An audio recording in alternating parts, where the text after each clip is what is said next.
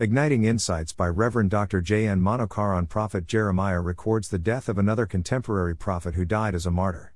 King Jehoiakim was a wicked king, who ruled for 11 years from 609 to 598 BC. Jeremiah, Micah, and Uriah were contemporary prophets. They took Uriah from Egypt and brought him to King Jehoiakim, who struck him down with the sword and dumped his dead body into the burial place of the common people. Jeremiah 26:23.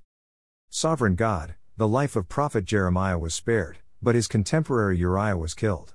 Ahikam the son of Shaphan, who was an influential person protected Jeremiah so that he was not executed. Jeremiah 26, 24, a potter decides what he could make of a piece of clay. Clay has no right to question the potter. Romans 9:21, God decides the life of all people. True prophet, like Jeremiah, prophet Uriah also prophesied that Jerusalem will be destroyed. He was a true prophet unlike Hananiah and others who wanted to please people. Jeremiah 28, both Uriah and Hananiah died, but there was a difference. Hananiah died for his false prophecy, misleading the nation with false hopes, it was the judgment of God. While Uriah died as a witness and martyr. Violent death, prophet Uriah was executed, probably beheaded by the wicked king. His body was dumped in the grave for common people. John the Baptist was also beheaded for speaking the truth. Mark 6:14 29.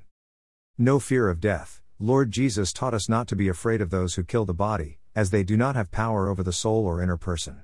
Matthew 10:28 They can only affect life on this earth and do not have any influence over eternity. Unsung heroes. There are many unsung heroes in the Bible.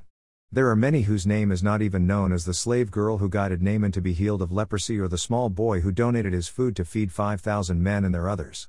But God is not unjust to forget their deeds of love. Hebrews 6:10 Am I a bold witness for the Lord?